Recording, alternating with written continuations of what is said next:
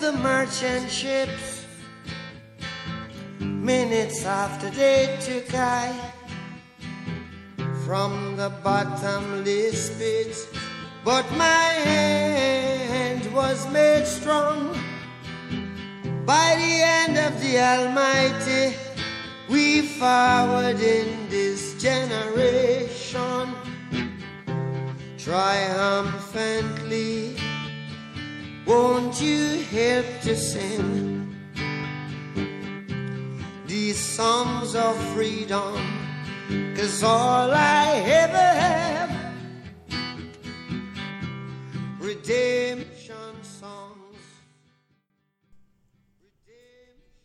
Dear African, Mother Africa has once again smiled on us, and this excites me to welcome you to my first podcast, Dear African. On this show, we share with you the liberation message and expose the saboteurs of progress of Africa. My name is Abayeta Abora. You can call me Alipsuri. It's also one of the names I accept. I welcome you to today's edition of Dear African. And today we shall be looking at mental capitalization, how Africa is governed from overseas. But before that, I have a quote for you, and it is on how mentally enslaved we've become. From an unknown source, he says, and I quote Mental slavery is the worst form of slavery. It gives you the illusion of freedom, makes you trust, love, and defend your oppressor, while making an enemy of those trying to free you or open your eyes. Does this sound familiar? Anyway, back to the topic mental capitalization. But by the way, ponder on the quote. Let me take that again. Mental slavery is the worst form of slavery. It gives you the illusion of freedom, makes you trust, love, and defend your oppressor, whilst making an enemy of those trying to free you or open your eyes. Look closely around you and around your environment. This should ring a bell in your head. Now, like I was saying, we will be looking at uh, mental capitalization, looking at how Africa is governed from overseas. Of course, it might sound like a conspiracy theory if you want to put it that way, but hey, this is the truth. Africans do not govern themselves. We claim to have gotten independence, but the bigger hands are still manipulating their way into it. Let's look at how it all started. In 1844, where the Berlin Conference started.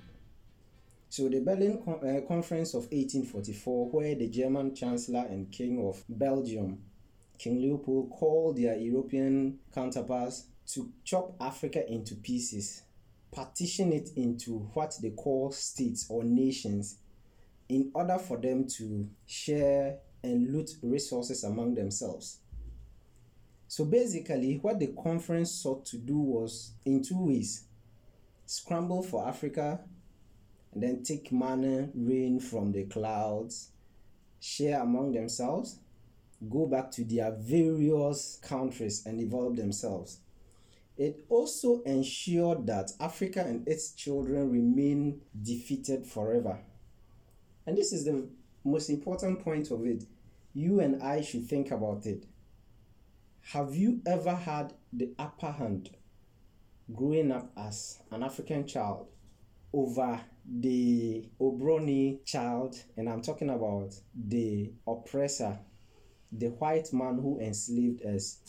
Anyway, the word Obroni, the Akans that will listen will understand. So, the most important point here is the number two, or the second point I mentioned, which I said ensure that Africa and its children remain defeated forever. And this was what Nkrumah called the neo colonial project. Neo colonialism here talks about the fact that The physical presence of the white man has left us, but in spirit and behind the scenes, he is still able to direct, control us, and all we have to do is to abide by it. So let me give you a clue. There were a f- there were a few individuals after assuming power.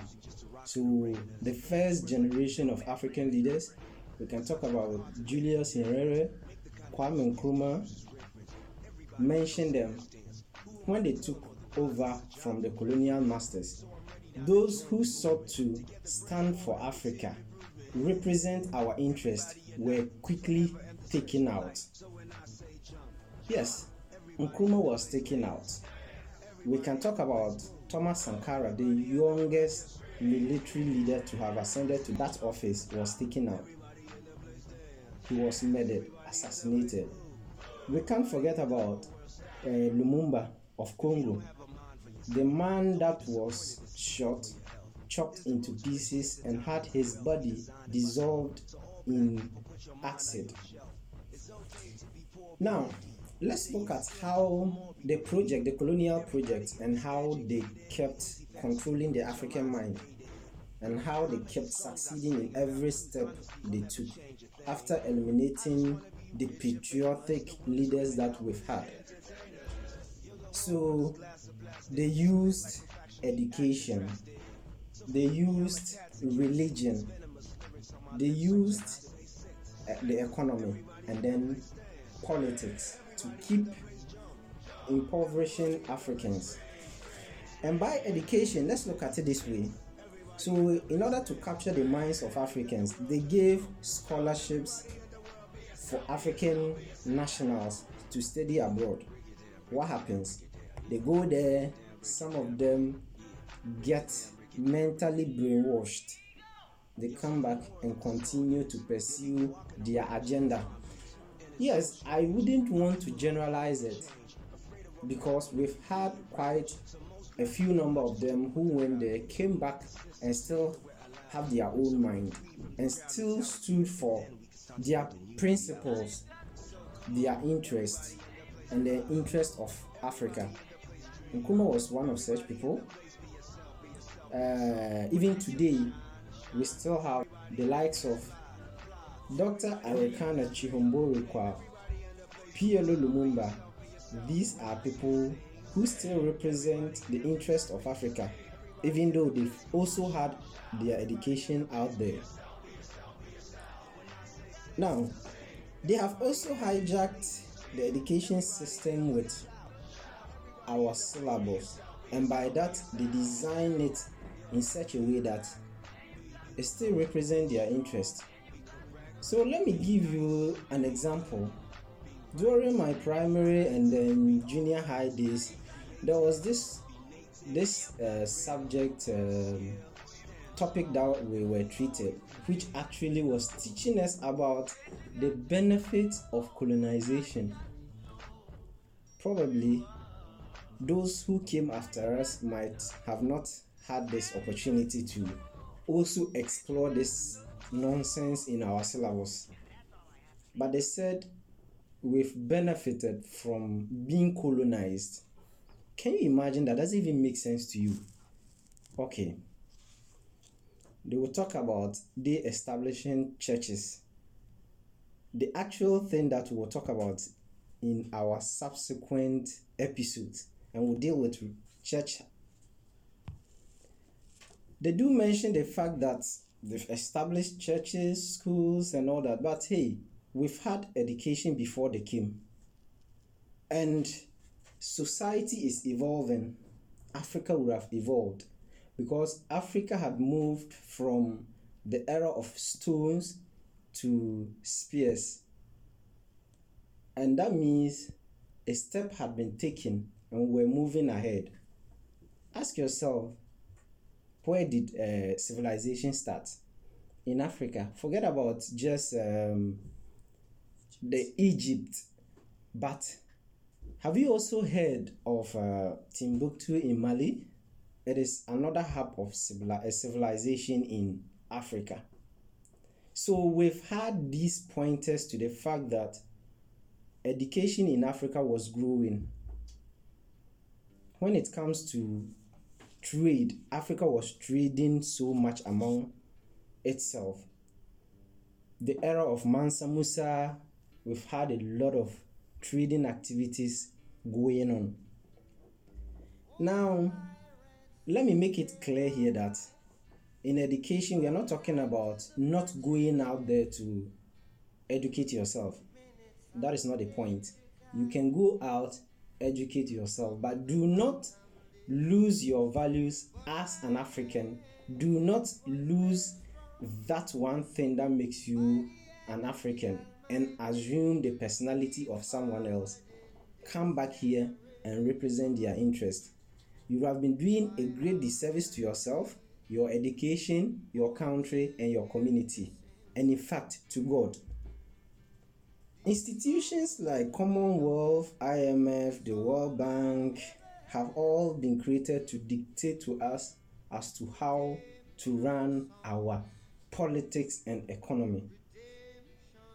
Africa has seemed to be like a standardless continent where we can't create a standard for ourselves to run and manage our own affairs.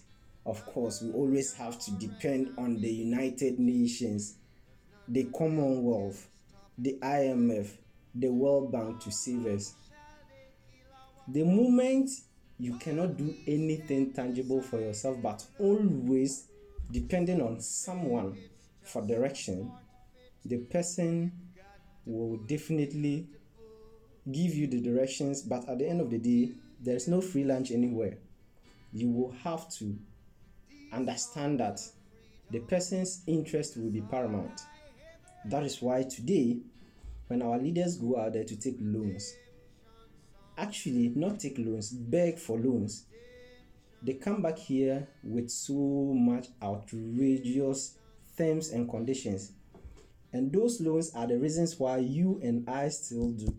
You and I do not have that freedom, you and I do not feel like we are in home when we are actually in home because the hot food is being served to someone whose mother is not in the kitchen but it's rather served to us when it gets cold. Probably not even when it gets cold. The leftover is what is given to us because the West, the East, they determine what goes in there it is not so physical, it is subtle.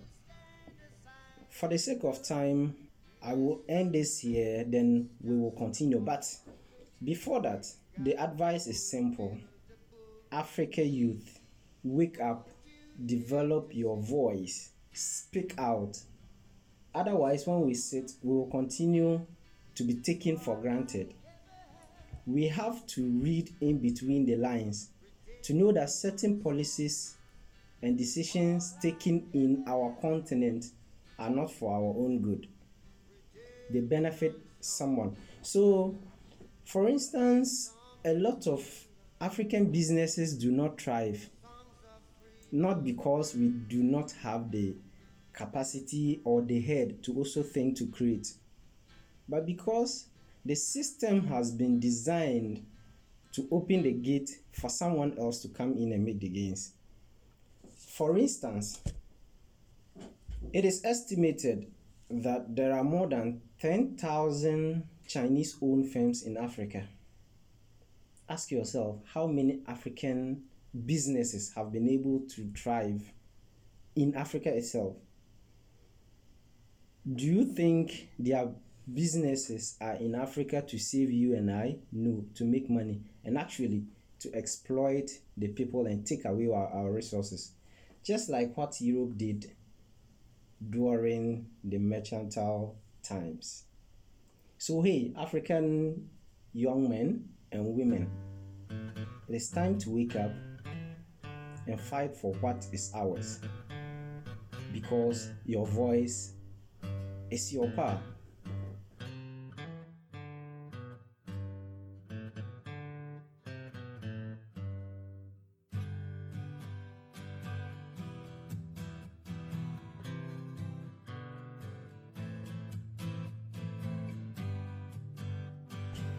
At this segment, we are serializing what we call letters to the editor from our listeners. And today we, we are having um, so today we have a poem from one of our listeners, poem from Nana Anansi. He titles this one Native Sons. So I'm going to read out his letter, which is a poem, for all of us to ponder over. We came back home, but as aliens, for we were lost in the sands of time confused about our indigenous rhymes and baptized as true epitomes of insanity. Ignoring our own ways and parting ways with our father's styles. We've adopted that which is from distant miles and have tied our necks like goats, delighted ourselves in suits and coats forgetting that we are on the African soil. Things have indeed fallen apart. We are torn from the center and back. The center cannot hold if we still leave the past as an ignored mystery and dare not to have it unfolded. If we continue to watch these countless bottles of wine accompany numerous hosts on their journey to Eucharistia, we will still come back to our home and be treated as strangers. For our gods will watch us like they were just a piece of furniture. Yet, on these lights of darkness, faith continues to collide with destiny and now our yesterdays are drunk on the tales of fascinated horrors. And we remain the mistakes who embraced the errors. And this was the letter from one of our listeners, uh, Nana Anansi. So soon we've come to the end of this podcast. Until then, I will see you next time. But even before that, I'll tell you that once again, speak up because your voice is your power. And be proud to be an African, not because you were born in Africa, but because Africa was born in you.